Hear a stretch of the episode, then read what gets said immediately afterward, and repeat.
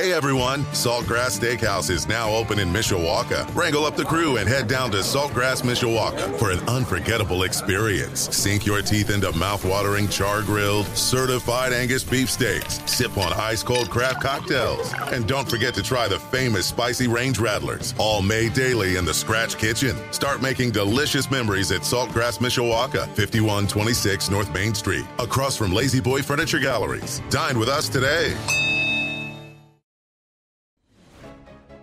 Welcome to Budweiser's weekday sports beat. I'm catching on the hosel, right? Yeah, right, right. Moving my head? Yeah. Clearing too early. I'm clearing too late. My swing feels like an unfolding lawn chair. The crowd is just on its feet here.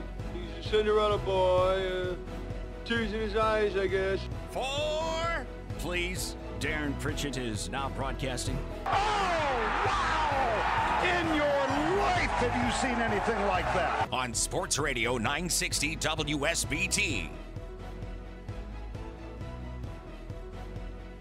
Good afternoon, everyone. Happy Friday. Budweiser's weekday sports beat from 960 AM WSBT, streaming live at WSBTRadio.com and with our free WSBT radio app. Darren Pritchett with you. It is eight minutes after five o'clock, 85 degrees in downtown South Bend. Looks like we have a little bit of overcast skies as I try to look through the window. That's about 50 feet from my broadcast location. If it's sunny, I apologize. It looks like it's overcast right now. Great to have you on board as we wrap up another week of Budweiser's weekday sports beat and send you to the weekend. Coming up on the program, the Notre Dame football team finds out that they have lost a member of the class of 2023. Details coming up in just a couple of moments. Nick Saban has apologized for his comments in regard to the Texas A&M program. I mean, he apologized, but there was a lot of ifs, ands, and buts. So, Coach Saban, he knows what he's doing. He doesn't say anything without a reason. So, we'll go through this whole saga as Saban accused Jimbo Fisher and Texas A&M of buying all their players. Alabama did not buy any of their players.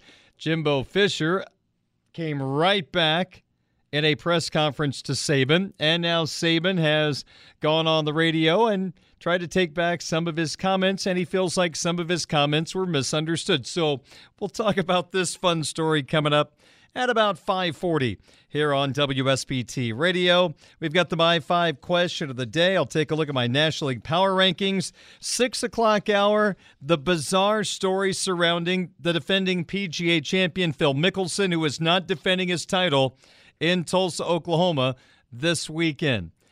You've got a brand new book that is out that is unauthorized by Phil Mickelson, but Alan Shipnuck, a longtime golf writer, has put out this book that has some juicy details about the extraordinary life of Phil Mickelson and some of the comments that Phil made. He believes off the record, Alan says on the record about the Saudi backed golf tour that is being developed right now to become a rival of the PGA Tour. I mean, Phil's comments about that just went viral. It exploded. PGA Tour players did not back Phil, and Phil is hiding right now.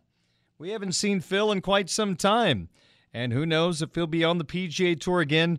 We're going to play back some of the author's comments about Mickelson, the $40 million lost in sports gambling between 2010 and 2014, the Saudi Tour issue. Uh, it's a fascinating situation right now involving Phil Mickelson. And apparently, Shipnuck has already had some people talk to him about turning this book into a movie.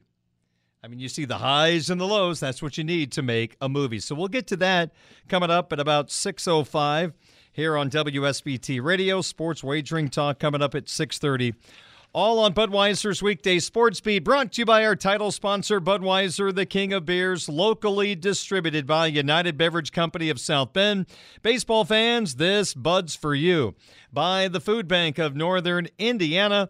Hunger is a story we can end. Find out how at feedindiana.org. The first pitch, uh, the first pitch of the night. And we are ready for the first pitch. Into the windup in his first offering.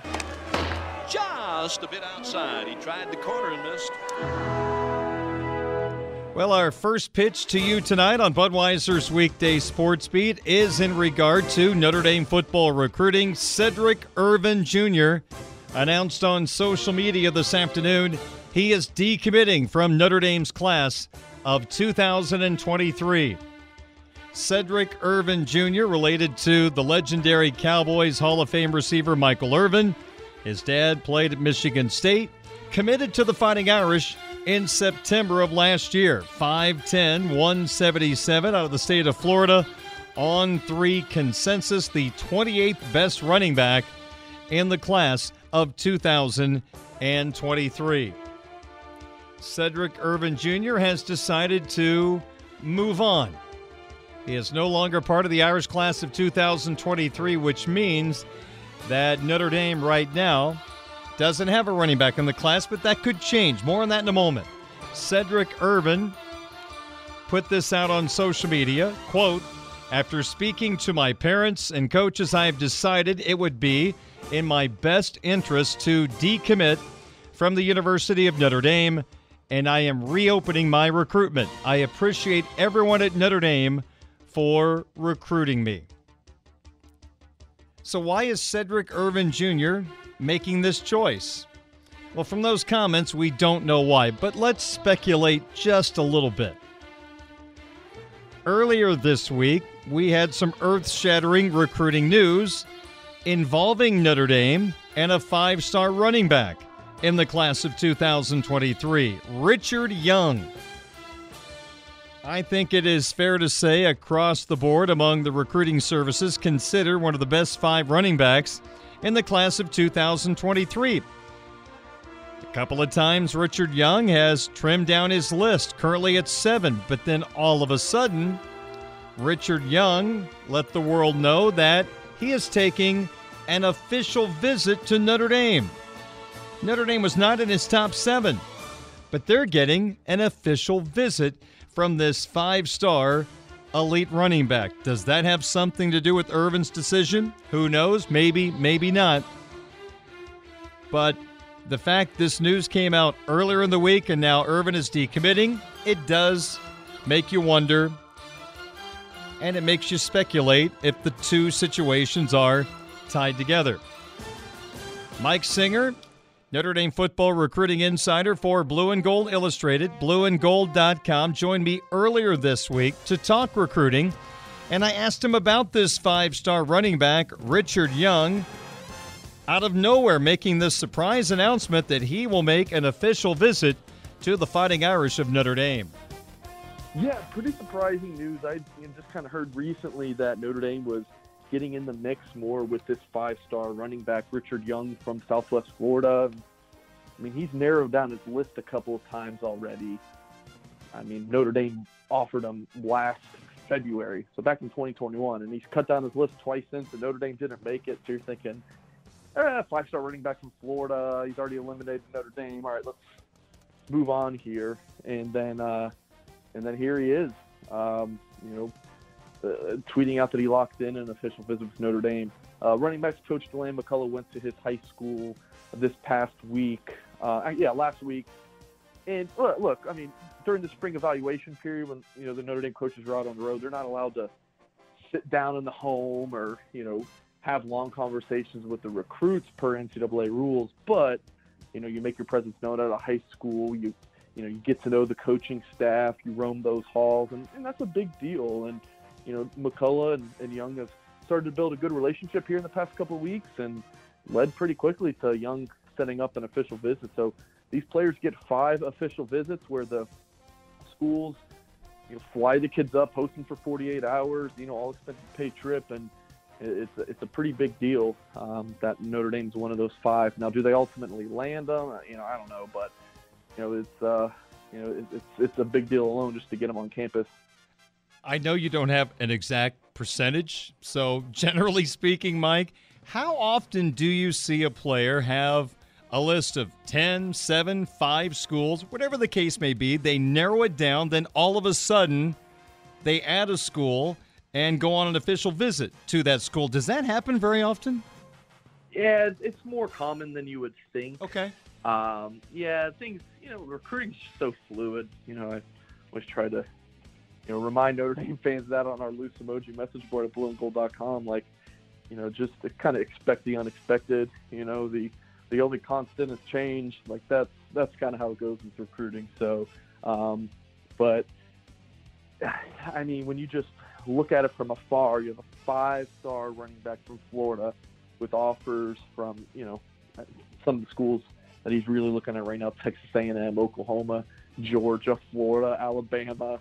You know, that player just usually doesn't all of a sudden decide, hey, I'm taking an official visit to Notre Dame out of the blue. That that just that speaks volumes to this Notre Dame staff. So, in this particular sense, yeah, this this doesn't happen too often there, does it? There. No, that's why I thought I would ask. I just don't remember that happening very often around these yeah, parts. Not, yeah, like right, like not at this five star Florida yeah. running back level, but it, it, happens plenty with you know three four star guys. Sure. But for Notre Dame with a five star running back from the Sunshine State, yeah, this is, this doesn't happen often. As Mike said, there is no guarantee that Richard Young is going to pick the Irish, but it definitely catches your attention considering how good this guy is. He is 5'11, 199. He is from Lehigh Acres, Florida. Last year, 1,755 rushing yards and 20 touchdowns. Consider one of the best running backs in the country. According to On Three, the teams right now that are on the radar of Richard Young before Notre Dame got involved. You've got familiar names Florida, the home state school, Oklahoma, defending national champion Georgia, Ohio State. Boy, have they produced the running backs through the years, and Alabama. According to On Three and all the people that make predictions through that recruiting service, Alabama is the favorite right now to land the services of Richard Young. Right now, 83.8% of the people that put in a vote or a prediction say that Young will go to Alabama, 11.2% to Ohio State, 1.2% Georgia. Everybody else under 1%. Right now, there is no momentum from these individuals to say that Notre Dame is pushing Alabama and Ohio State for Richard Young, but Young has decided, you know what? I'm going to check out Notre Dame. Maybe I'm missing something with the Fighting Irish. I'm sure, like a lot of recruits, you go to these websites, you check out the rankings, who's in that class, and right now, Notre Dame, even with the departure of Cedric Irvin Jr., a four star running back out of Florida who decommitted today, the Irish still have the number one recruiting class for 2023. And I'm sure that catches elite players' attention. You mean Keon Keeley is verbally committed to Notre Dame? I keep hearing about this Dante Moore guy, this five star quarterback that's one of the best in the country. He's really interested in Notre Dame. The guys up in South Bend who follow recruiting believe that Moore is going to pick Notre Dame eventually. Hmm, what am I missing here? So, Richard Young is going to visit the Fighting Irish, but Notre Dame has the who's who of college football chasing after this guy Alabama, Ohio State, Georgia, Florida, and Oklahoma. So, Cedric Irvin Jr. decommits today. Earlier in the week, we find out Richard Young, the five star, is going to make an official visit. And oh, by the way, Notre Dame could have a running back back in the class in just a few days. On May the 26th, six days from now, Jayden Limar is going to make his college choice known. On three consensus, the number 16 running back in the class of 2023. And according to these predictions, Notre Dame is the favorite to land the services of this running back, Jayden Limar, even with all the speculation about Richard Young visiting the Fighting Irish officially very, very soon. So that's the latest on Notre Dame football recruiting. Cedric Irvin leaves the class. He is reopening his recruitment. We'll see what comes of the Richard Young official visit. And in six days, the Irish could have another running back in the class, Jayden Limar. Notre Dame is the favorite. And right now, Notre Dame has 12 commitments in the class of 2023 and still the number one class in the country. They don't stop recruiting over at the Gug under Coach Freeman. It is 22 minutes after 5 o'clock. This is Budweiser's Weekday Sports Beat brought to you by Budweiser, Barnaby's of Mishawaka and Granger, Tim Ground State Farm Insurance, and the Food Bank of Northern Indiana on Sports Radio 960 WSBT.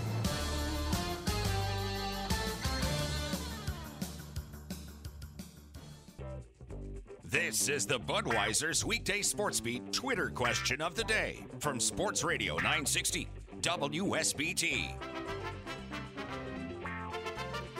27 minutes after 5 o'clock, 85 degrees in downtown South Bend. Darren Pritchett back with you. Twitter question of the day is posted each afternoon on my Twitter account at 960 SportsBeat. We allow you to vote, then we bring you the results the next day. With the PGA Championship getting underway yesterday, we had a golf related question for you. If you had the chance to play one of these three golf courses, which would you choose? How about Augusta National down in Georgia's side of the Masters? Pebble Beach out in California? They host a tournament there every year, frequent host of the U.S. Open, and across the pond in St. Andrews. Pebble Beach came in third place in the voting at 16.3%. St. Andrews second at 20.9% and easily winning the vote. Augusta National, of course, a private club, 62.8% of the vote. PGA Championship round two continues. The second round is winding down the afternoon wave. Many of those players are right now making the turn, including a fun group Rory McIlroy, Jordan Spieth, and Tiger Woods. Rory McIlroy started the day in the lead at 5 under par, but McIlroy is 2 over through 9 holes today and currently sits at minus 3 in a tie for 6th place. Spieth just made a birdie a moment ago and he jumped up to plus 1. And you've got Tiger Woods trying to make the cut. It was a tough day for Tiger yesterday. You could tell the lower leg, the ankle was bothering him. Shot a four over par 74, but he's fighting back today. Just made a birdie on 10. He is now one under on the day through 10 holes. He is plus three for the golf tournament. And plus three means he would play the weekend. In fact, right now, the cut is plus four. Plus four means you play the weekend. Plus five, pack your bags. You are heading home. And right now, Tiger would make the cut. But the leader is Justin Thomas. JT has recorded back to back 67s. He's at six under par. One shot ahead of American Will Zalatoris and Mito Pereira. I think he's from Chile, going by the flag, if I have my flags right. Who the heck is Mito Pereira? We always have that one guy in a major championship, the first two rounds, you're like, eh, who the heck is this? Mito is our guy this year. Well, both Pereira and Zalatoris on the course. They're at minus five. Stewart Cink is making a move. The American is three under par for the tournament. So a long way to go in the PGA Championship. Should be a fun weekend, but a good-looking top of the leaderboard with Justin Thomas in front. You've got Zalatoris a shot back. Matt Fitzpatrick is three off the pace. Cameron Smith, Rory McIlroy also three off the pace. Xander Schauffele, Patrick Reed at minus one. So the horse race is on for the second major championship of the year. One of the big stories of the first two days of the PGA is Masters champion Scotty Scheffler. Looks like he's going to miss the cut. Shot Five over par, 75 today. He sits at plus six, and again, plus five, you go home. So, very unlikely a couple of shots are going to come into play where the cut goes down to allow him to get into the weekend. What's odd, this is Scheffler's favorite course, Southern Hills in Tulsa, Oklahoma, but unfortunately, Scheffler had a rough go today, a 75, and he is likely home for the third and the fourth round of the PGA Championship. We've got the Corona Premier Golf Show tomorrow morning, 8 until 9 on Sports Radio 960 WSBT. All right, let's get to today's Twitter question of the day. It is Notre Dame football related. Now, I came up with four possible Notre Dame football storylines. Which would surprise you the most? Here are your four choices again on my Twitter account at 960 SportsBeat. Choice number one the best tight end in the country, Michael Mayer. He does not lead the team in catches.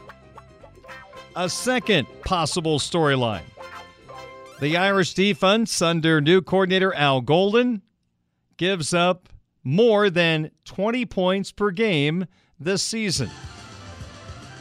Choice number three the Irish rush offense is really, really good. In fact, the Irish rush offense will average over 190 yards per game. They were at 143 last year.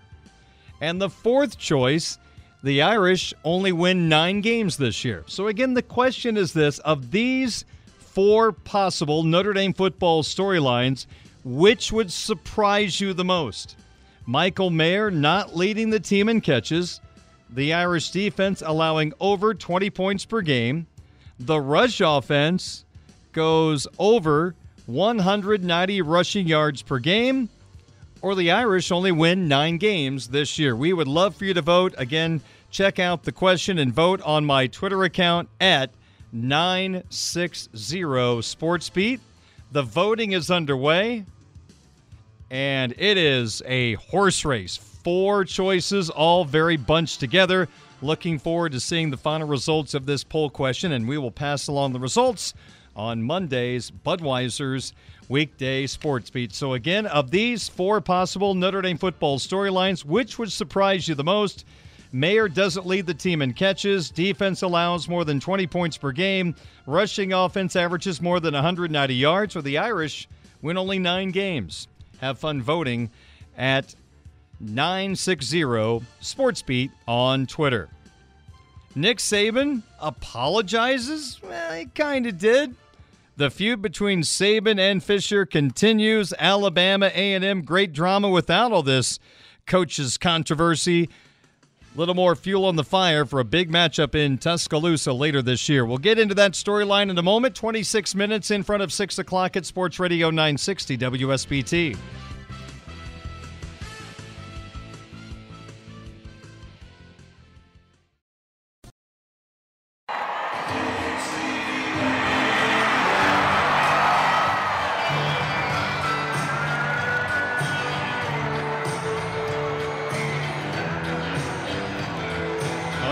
They'll playing a little Dixieland delight down in Tuscaloosa. Little matchup between Texas A&M and Alabama coming your way this year in the good old SEC. Darren Pritchett back with you. Budweiser's weekday sports beat on Sports Radio 960 WSBT. Brought to you by Budweiser, the food bank of Northern Indiana. Barnaby's of Mishawaka and Granger, and Tim Growl, State Farm Insurance. Hey, no doubt about it, Notre Dame, Ohio State's going to be a fun, fun matchup to kick off the college football season. In the old SEC, everybody is trying to take down the likes of Alabama and Georgia. Guy by the name of Brian Kelly down there going to try to disrupt the fun between those two teams as the new head coach at LSU. And oh, by the way, Jimbo Fisher over there at Texas A&M, the number one recruiting class in 2022. Number two was Alabama. Now, there's been a lot of speculation about the way Texas A&M put together their class. I don't know what's true and what's not true. with NIL, name, image, likeness, anything is possible. Wasn't there speculation that Tennessee had a $7 million NIL deal for a quarterback? Can you imagine? I just can't imagine getting that phone call. Uh, yes, uh, $7 million. How does that sound? Uh, yes, please. Thank you. So, Nick Saban, the Alabama head coach, he doesn't like to lose in anything, in particular on the football field. And Texas A&M in College Station knocked off Alabama on a last-second field goal, the first time that Nick Saban had lost to a former assistant coach. Jimbo Fisher got it done that particular night, but the loss did not prevent the Crimson Tide from going back to their home away from home, the college football playoff, and eventually taking down Cincinnati on their way to getting to the national championship game, losing two from the SEC, the Georgia Bulldogs, the team that they had just beaten in the SEC title game a few weeks prior. But Nick, of course, doesn't like to lose to anybody, but I'm sure losing to Jimbo did not feel overly great. Jimbo is a guy that loves to speak his mind. I'm sure he can say things that are taken the wrong way, and a lot of people probably just don't like him, to be perfectly honest with you. And I'm sure a lot of people don't like Nick Saban either because all he does is win. I'm sure he's very hard on his assistant coaches, but you know what? At the end of the day, they don't have to be there, and B, they win each and every year. As consistent of a run as you will find in college football, what Alabama has done under Nick Saban and winning in different ways. The old run the ball, play defense way won a championship, and now flinging it all over the place got him a championship as well a couple years ago. But Saban never says anything without a reason. He is one of the more calculated coaches in any sport. He's not going to say something out of line. When he says something, you feel like there's a reason for it. Fast forward to what has happened this week. The Alabama football and basketball coach was on a stage. They were on a stage and they were taking questions, and name, image, and likeness got brought up which led to Saban going down what kind of feels like an uncomfortable road talking about Texas A&M and the way that they put together their recruiting class. So, let me play back the audio for you. And this was Nick Saban in front of a bunch of business leaders in Tuscaloosa taking questions and the audio courtesy of WBMA TV. Here is Nick Saban his initial comments that got the firestorm started. I mean, we were second in recruiting last year. A&M was first. A&M bought every player on their team, made a deal for name, image, and likeness. All right, we didn't buy one player. All right, but I don't know if we're going to be able to sustain that in the future because more and more people are doing it. So if the NCAA doesn't get some protection from litigation, whether we got to get an antitrust or whatever it is, from a federal government standpoint, this is not going to change because they cannot enforce their rules, just like Nate said. We have a rule right now that says you cannot use name, image, and likeness to entice a player to come to your school. Hell, read about it in the paper. I mean, Jackson State paid a guy a million dollars last year that was a really good Division One player to come to school. It was in the paper, and they bragged about it. Nobody did anything about it. I mean, these guys at Miami that are going to play basketball there for four hundred thousand dollars, it's in the newspaper. The guy tells you how he's doing it. So, um, but the NCAA can't enforce their rules because it's not against the law. And that's an issue. That's a problem. And, and unless we get something that protects them from litigation, I don't know what we're going to do about it. Okay, first I have to say this. It is absolutely amusing to hear Nick Saban say, well, the media is reporting this. Go read it in the newspaper all this is on the record. What you read in the newspaper is obviously all true, right?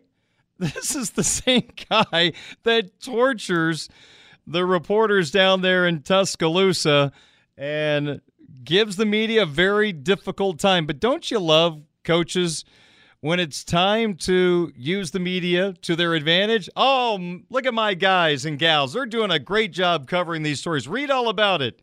It's in the paper, but then the next day it might be, well, you can't expect that everything in the paper or what you hear on the radio or watch on TV is true.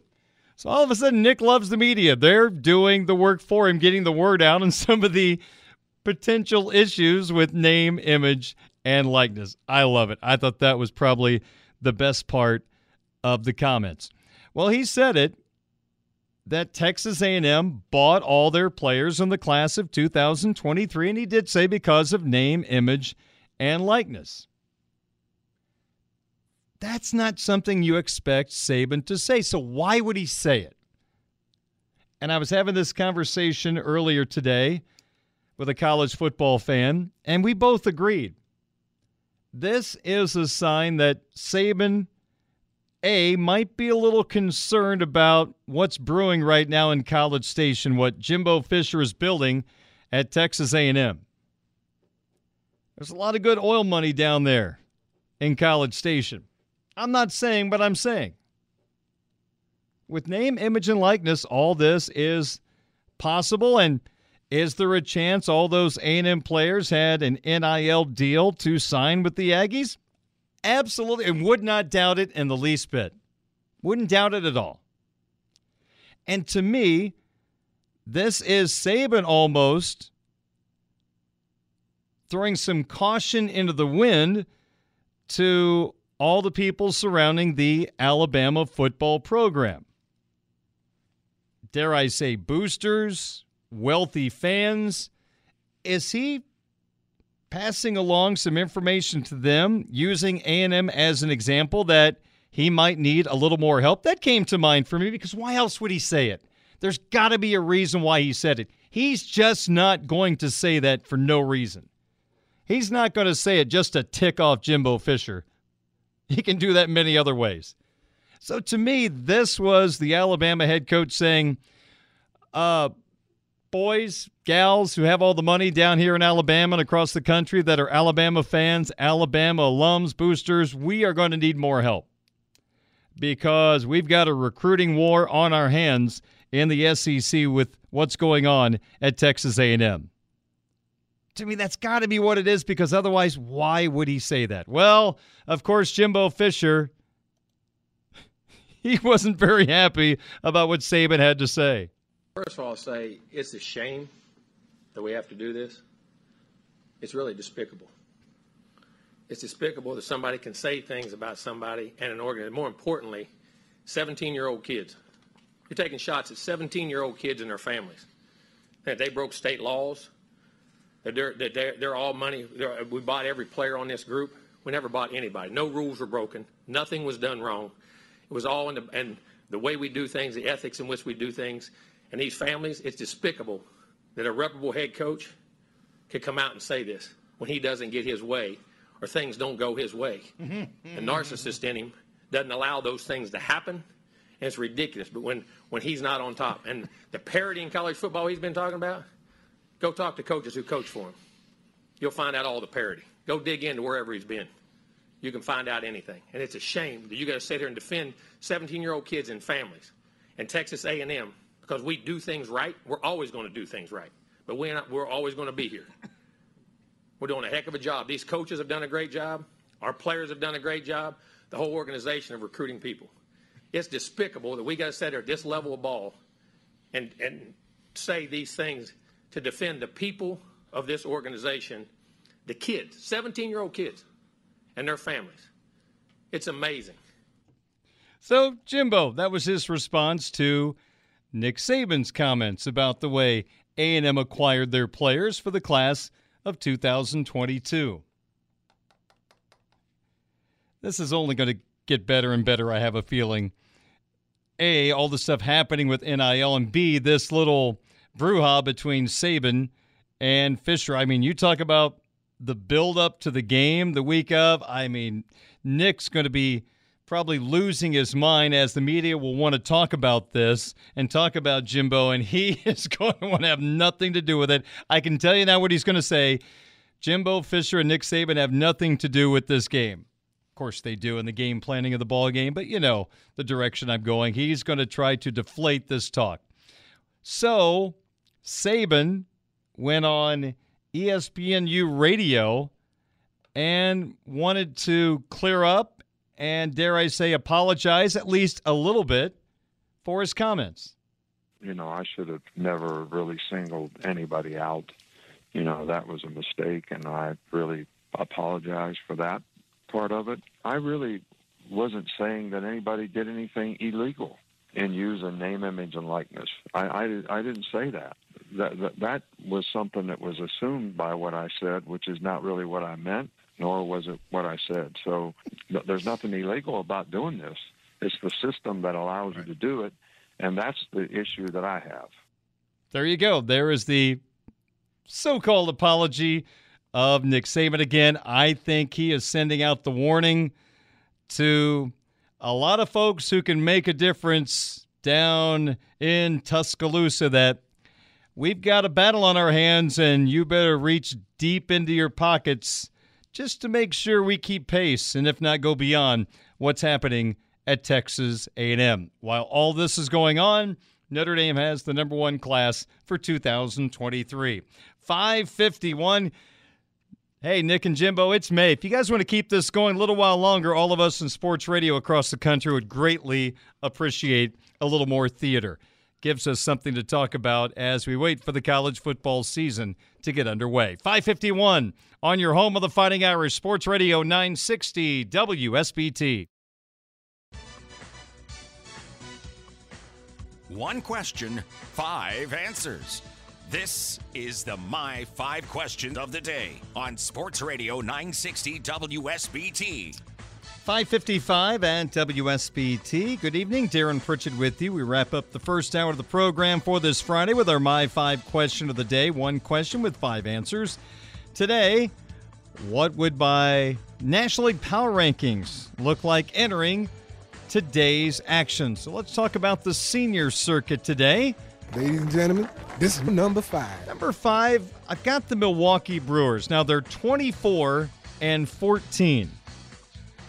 They have the third best record in the National League. They're tied with the Padres, but I only have the Brewers fifth. They're in first place in the National League Central, four games in front of St. Louis. They should go on to win the NL Central title, but I only have them fifth right now because they have done so much damage beating the bottom of the NL Central. They have played a ton of games against the Chicago Cubs, the Pittsburgh Pirates, and the Cincinnati Reds.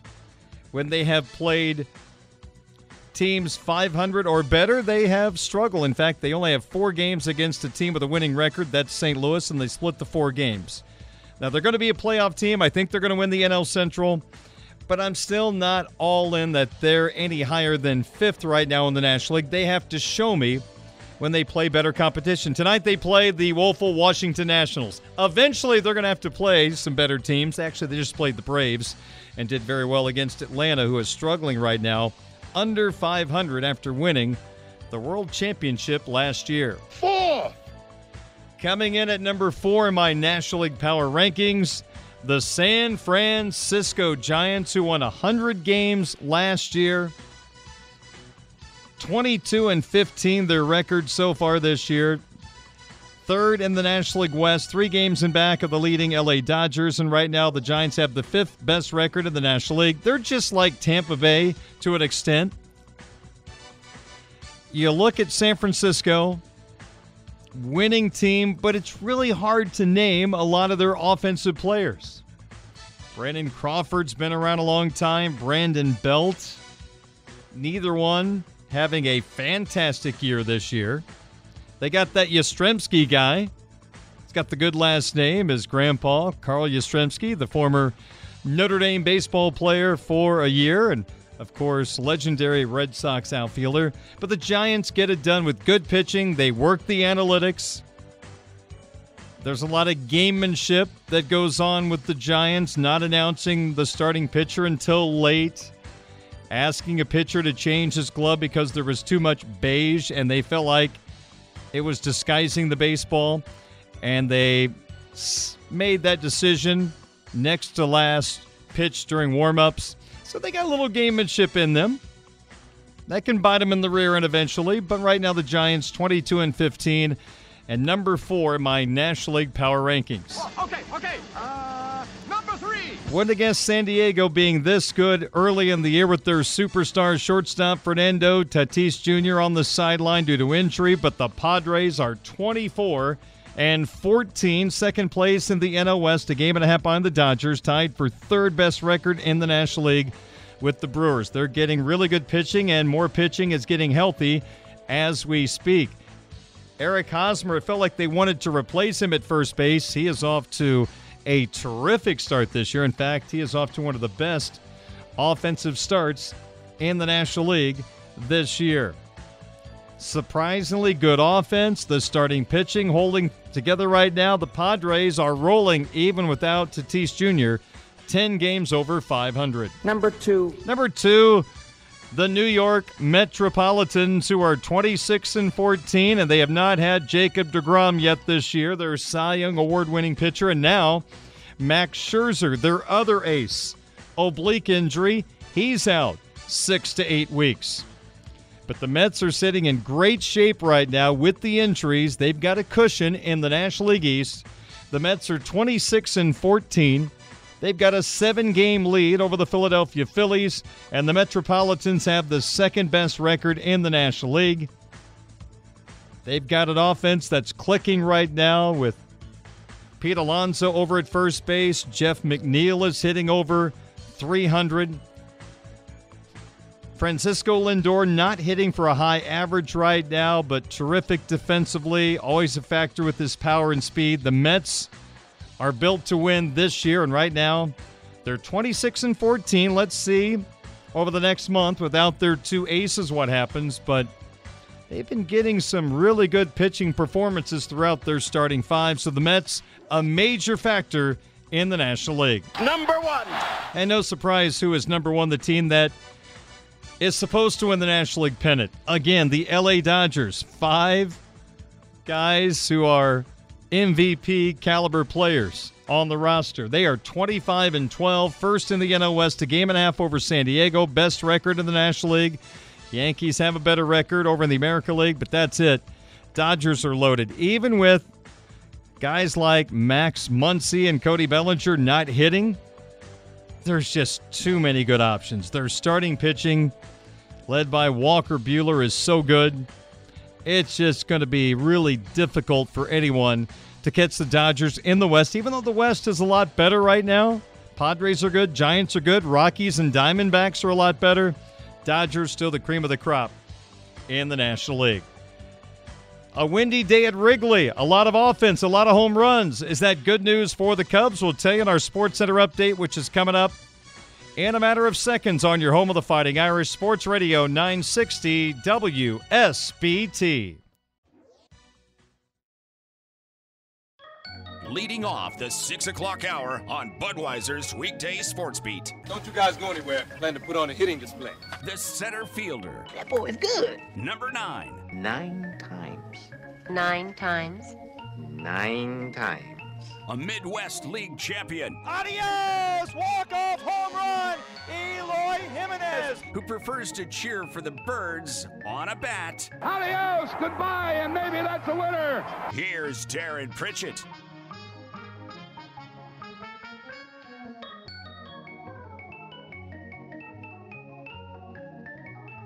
Happy Friday, everyone. Hour number two for Budweiser's weekday sports beat on this May 20th, 2022.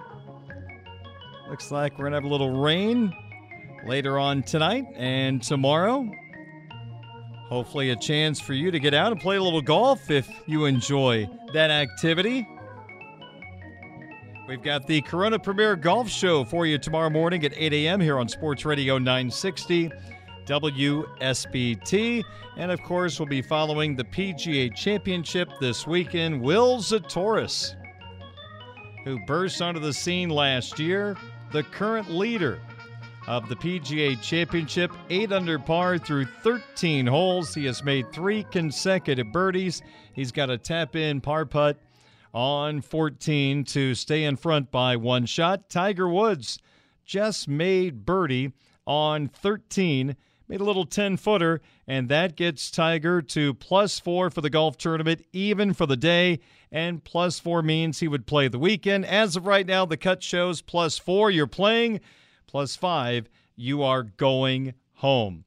So right now, Zalatoris is the leader, and that Mito Pereira guy is at minus seven through 14 holes. Whoever he is, he is right now one shot back. And Justin Thomas, who has been done for quite some time, 67 67, he's at minus six, two shots in back of Zalatoris. Rory McIlroy, the first round leader, who shot 565 yesterday, one over par on the day through 13 holes. He is minus four for the golf tournament, just four shots out of the lead. A fun grouping with Tiger Woods, Rory McIlroy, and Jordan Spieth. They're coming down the wire here on the second round of the PGA Championship. Scotty Scheffler, the Masters champion, will not be playing the weekend. Five over par 75 today, plus six for the tournament. So Scheffler's bid at the Grand Slam is over at Southern Hills in Tulsa, Oklahoma. A very strange PGA championship from the standpoint we do not have our defending champion playing. Remember last year, history was made. The great left hander Phil Mickelson won the PGA championship for a second time in his career, his sixth major title, and he won this championship at the ripe age of 50, becoming the oldest male to win a major championship. But Phil Mickelson is not playing at the PGA Championship. In fact, he has not played since late January. You go back a couple of months, and Mickelson made some comments that just did not go over well with anyone, and rightfully so. Mickelson has been someone behind the scenes heavily involved in the development of this brand new World Golf Tour that is being financed by some individuals from Saudi Arabia. And this tour is being developed to go toe to toe from the with the PGA Tour, and they want to steal the money and all the players from the PGA Tour. Mickelson decided that this was something that he was very interested in, and behind the scenes has been heavily involved. But his comments in regard to these horrible people that he's teaming up with just did not go over well. And the players aren't happy because they realize Phil's trying to take money out of their pockets, trying to take away money from the PGA Tour for this new venture that the Saudis are trying to get accomplished. Phil Mickelson has not been heard from in quite some time.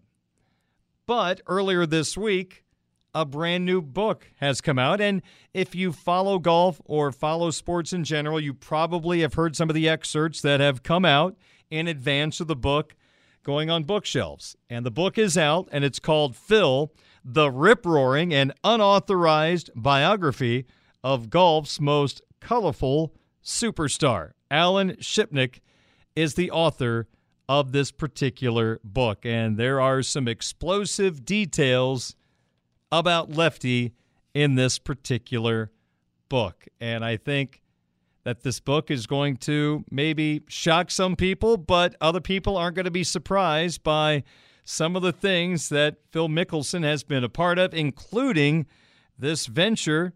Looks like he's teaming up with these Saudis to develop this new golf tour. And Alan Shipnuck has a really good handle on Phil Mickelson with this book. He has covered him for a good number of years. Phil has been in the middle of all of it.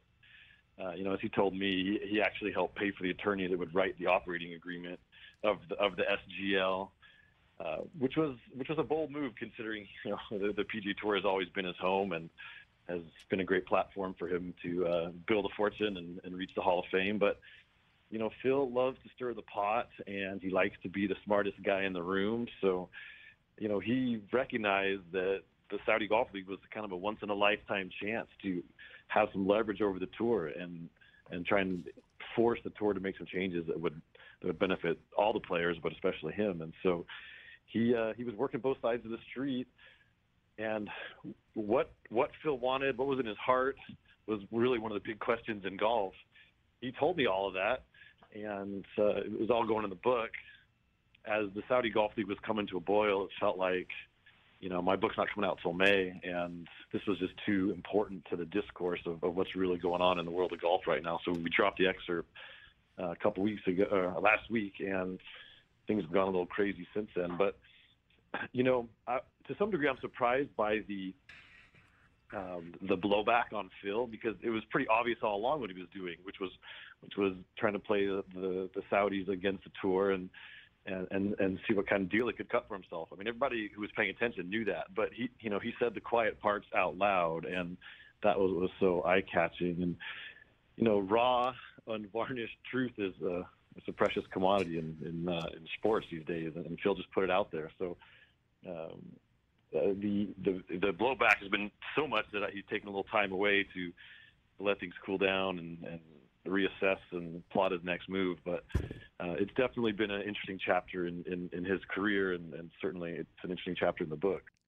So the controversy really got rolling with Mickelson when he sat down with Shipnuck to talk about his dealings with the Saudis and possibly joining this brand new golf tour. Mickelson said to Shipnuck, quote, they're scary blank to get involved with. We know they killed a Washington Post reporter and have a horrible record on human rights. They execute people over there for being gay. Knowing all of this, why would I even consider it?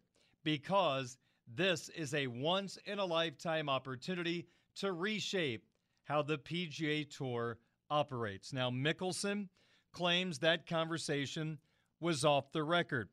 Shipnuck says, not so fast. Well, patently false and disappointing because, I mean, Phil Phil knew all this was for the book. He was, first of all, he you have to understand Phil's motivation is he he wanted to go on record with his true feelings because then he was covered either way by by calling the the Saudis scary mofo's and and and acknowledging some of the, their atrocities that's his signal to golf fans. If you know, if he wound up going over there and taking, at least he would have he would have registered uh, the some sort of a conscience and some sort of a understanding of global affairs, and that this is just strictly a business decision, and he wanted people to know that.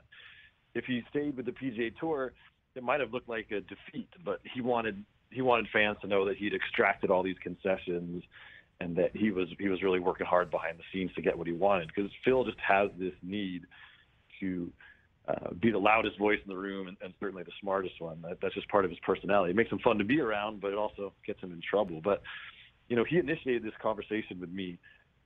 It is an unauthorized biography, and he had I, three times I approached him face to face to to sit for interviews for the book, and he declined, which was his prerogative, and that was fine because I'd had so much access to Phil through the years, I didn't really need him. But um, as this Saudi stuff was heating up, and he realized it was going to really impact his legacy in the sport. He wanted to make his feelings known to me. He asked if, if we could speak.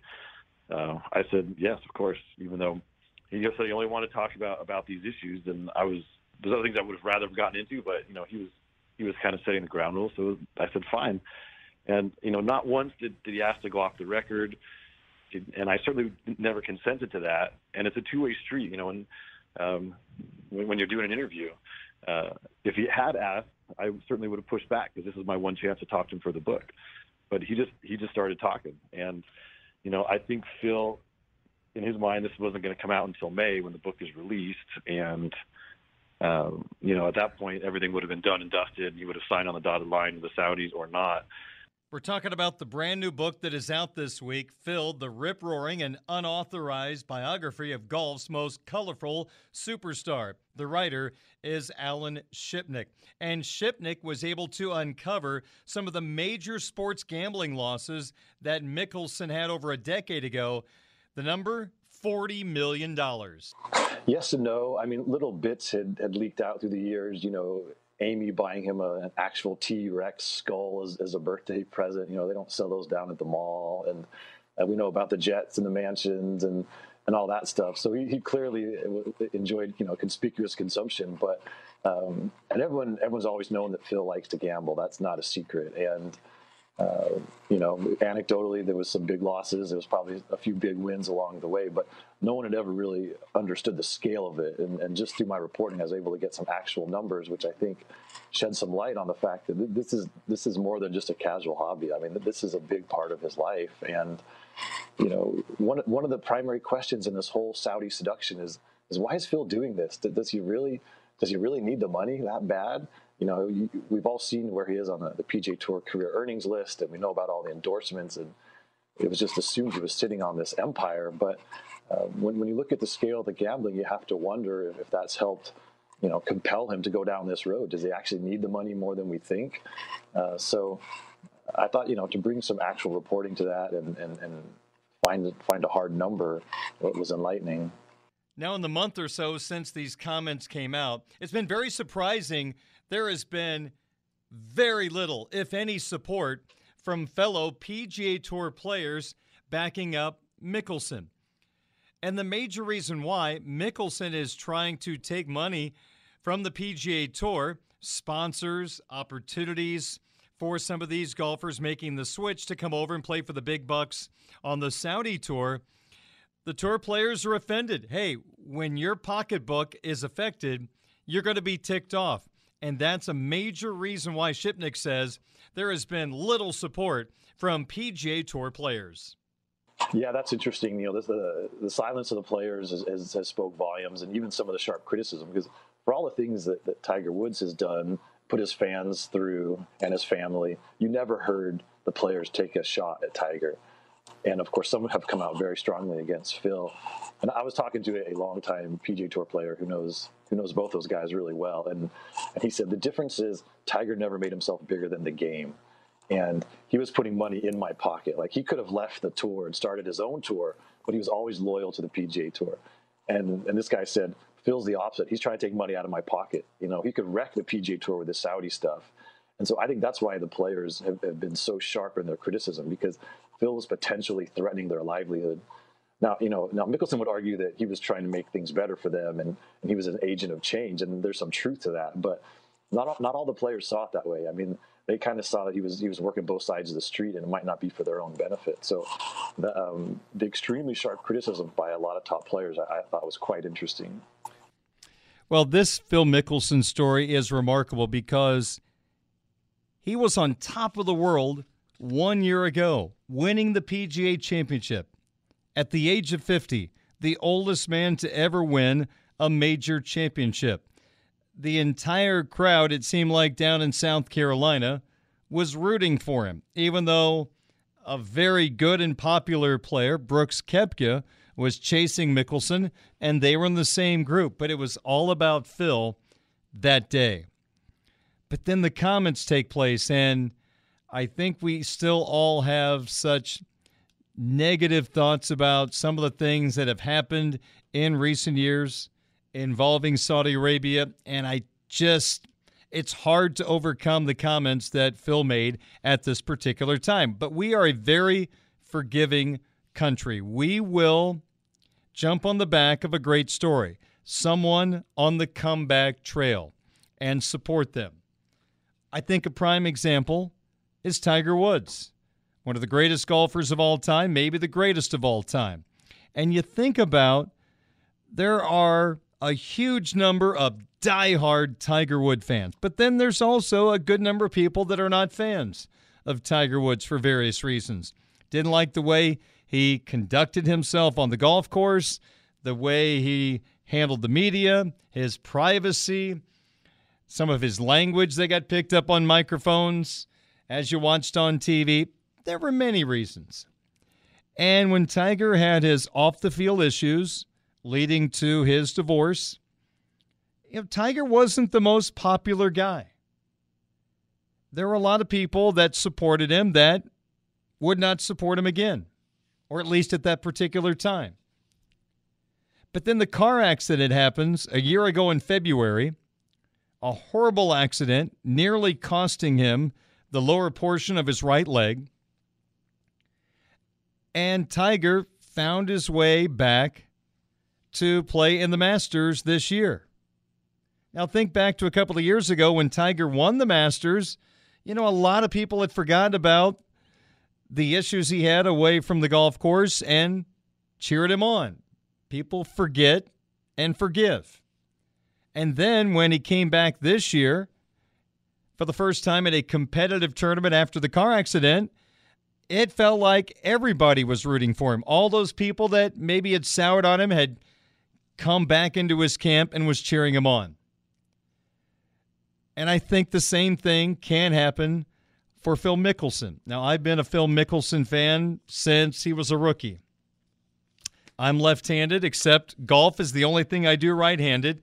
But being a lefty, I always appreciated Phil being a left hander, even though he's actually just the opposite. He does everything else right handed. He plays golf left handed because he used to stand face to face with his dad and he would emulate what his dad was doing by swinging left handed. He could watch and swing the golf club. So Phil's really kind of the opposite of me. But I've always been a Phil fan. I've been supportive through all the times he couldn't win a major early in his career, all those tough losses at the U.S. Open. I still cheered him on.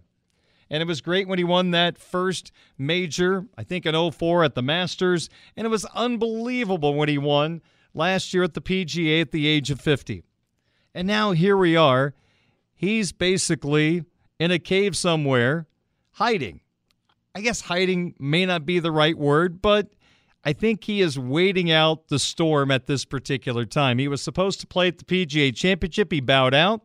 I just don't think he wants to answer all the questions that are coming up from this book and also his comments in regard to the horrible people he is working with from Saudi Arabia. He's going to have to be humble. He's going to have to say, I'm sorry but he really has to be humble in this particular spot. If you show us you're sorry and you have regrets, people will come back and cheer for you. I don't think this is the end of the world for Phil Mickelson. It's not great. He made a poor choice. Maybe I should say poor choices. But I think he can bounce back because we love that comeback story. Now, he's at the stage of his career, he's probably not going to have another week like he had last year at the PGA. He might show up on the leaderboard once in a while, but he's at the point of his career where he's starting to sail off into the sunset. So we may not have that constant feeling of rooting on Phil because he may not be atop the leaderboard. Heck, he may not be on the PGA Tour. They may just say, you know what, go away. He might end up saying, I'm just going to go to the Saudi tour and try to make some of the money back I lost gambling, $40 million worth. They will open up the pocketbooks for him to play over there. So this is a crossroads moment for Phil Mickelson. If he's able to play on the PGA Tour again, and if he wants to, I think it can be a really good story. But if he goes to the other tour, then I'm not sure all those things I just pointed out are going to become reality. I don't think you're going to have a comeback story if he's playing on that new tour. Unbelievable. On top of the world a year ago, and now he's a guy that no one has heard from in quite some time. Again, I think he's trying to ride out the storm. And man, this is a rocky storm. 6:30 is our time. PGA Championship. Will Zalatoris is the leader right now by one shot. The American is at minus eight, and Tiger Woods. While I was talking about Phil, just made a very nice 15 foot putt for par, so he is still in position to make the cut with a few holes left in his second round. 6:30 is our time. We'll talk a little sports wagering ourselves coming up next as Budweiser's weekday sports beat continues on WSBT.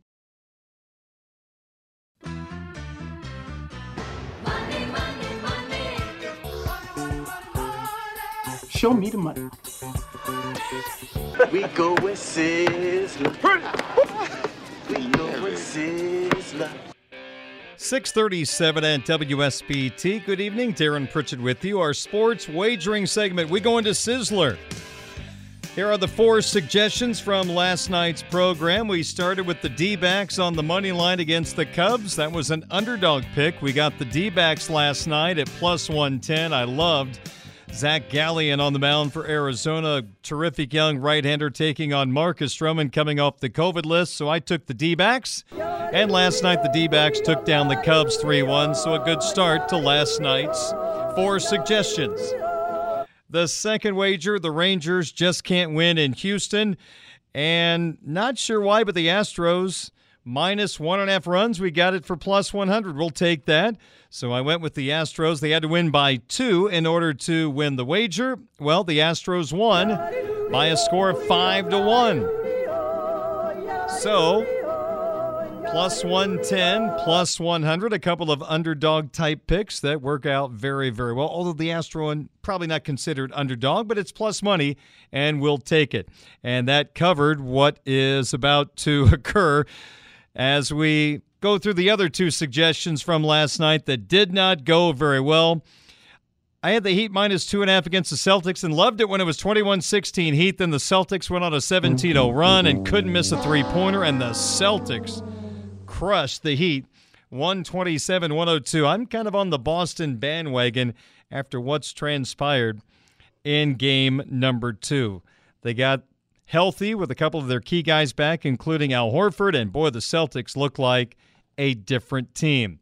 Also, I went with over six and a half total goals for the Blues Avalanche game. That didn't work out either. Five total goals as the Blues knocked off the Avalanche in Denver four to one. But the saving grace all week long has been my underdog pick. This has been a really good addition to the repertoire. My underdog pick last night, it has to be a plus game in order to choose it. For the second time this week, I went with the Tampa Bay Lightning, those two time defending Stanley Cup champions taking on a very young Florida Panther team. So, my underdog pick last night, the Lightning on the money line at plus 140. We got them at plus 185 in game one. That worked out, and this worked out as well as the Lightning scored with just under four seconds left in regulation. Lightning win 2 1. So the underdog pick strikes again. Three and one with the underdog pick this week. The other suggestions, I am seven and nine. So I guess if you add them together, we're 10 and 10 with a lot of plus wins this week. The four suggestions for tonight we have four baseball games to throw at you. We'll start with the Mariners on the money line against the Red Sox. Robbie Ray, the Cy Young Award winner from last year, on the mound for the Mariners, who aren't playing great baseball right now. Going up against Michael Wacha, who's pitching like the guy who came up to St. Louis many moons ago. The game is at Fenway Park. Mariners are plus money. Behind Robbie Ray, I'll take a shot with the Mariners at plus 100 on the money line. Speaking of the Cardinals, they open a series in Pittsburgh tonight, and St. Louis has called up a couple of their top young prospects to try to get them going. They are just 20 and 18 so far this year. Adam Wainwright on the mound for St. Louis against Zach Thompson. And Wayno has owned the Pirates for a long, long time. So that's why I'm going to go with the Cardinals minus one and a half runs at Pittsburgh. We get that wager at plus 105. Cardinals have to win by two or more to win this suggestion. Choice number three Tigers and Guardians in Cleveland. Aaron Civale's been awful this year on the mound for Cleveland. Tigers' offense has been hit and miss. I'm going to take a chance at home and go with the Guardians on the money line against the Tigers at minus 115. And the fourth suggestion for tonight it is the Padres at the Giants in a really good National League West battle. Both of these teams chasing the LA Dodgers for the top spot in the West. Sean Manaea on the mound for the Padres. They picked him up from the A's during the offseason against the Giants. Jakob Junis. He's faced the Cardinals twice. I've watched him. I, I don't feel like he's overpowering or just a guy that's going to fool you, but he's been really good this year. Maybe because he faced the Cardinals. That's why but I'm going to go with the Padres, the road underdog here. I'll take the Padres on the money line at the Giants at plus 105. All right, let's get to our underdog pick. Can we go 4 and 1 this week with the underdog? And this is a major underdog. I think I might be feeling a little too good. About what has happened so far this week with this pick because I'm going a little crazy here. I'm going with the Oakland A's on the money line at the Angels at plus 150. The Angels, you could argue the best offense in the American League. Their pitching has been great. The pitching matchup is Chase Silseth for the Angels and Paul Blackburn for the A's. Blackburn has a 1.67 ERA in seven starts this year. So why not take a shot with a guy with a 167 ERA and seven starts taking on Chase Silseth? So our underdog pick is going to be the A's on the money line at the Angels at plus 150. So Mariners on the money line, Cardinals minus one and a half runs, Guardians on the money line, Padres on the money line, and the underdog pick, the A's on the money line at plus 150. Good luck to you, whatever you choose tonight. If you're into the sports wagering game, that's we going to Sizzler for tonight. Darren Pritchett with you. It is 644 at Sports Radio 960 WSBT. When we come back, what's going to be happening in the world of sports tonight, plus that recap of a Notre Dame football decommitment today. 644 at Sports Radio 960 WSBT. Hey everyone, Saltgrass Steakhouse is now open in Mishawaka. Wrangle up the crew and head down to Saltgrass Mishawaka for an unforgettable experience. Sink your teeth into mouth-watering char-grilled, certified Angus beef steaks. Sip on ice-cold craft cocktails. And don't forget to try the famous spicy range rattlers, all made daily in the Scratch Kitchen. Start making delicious memories at Saltgrass Mishawaka, 5126 North Main Street, across from La-Z-Boy Furniture Galleries. Dine with us today.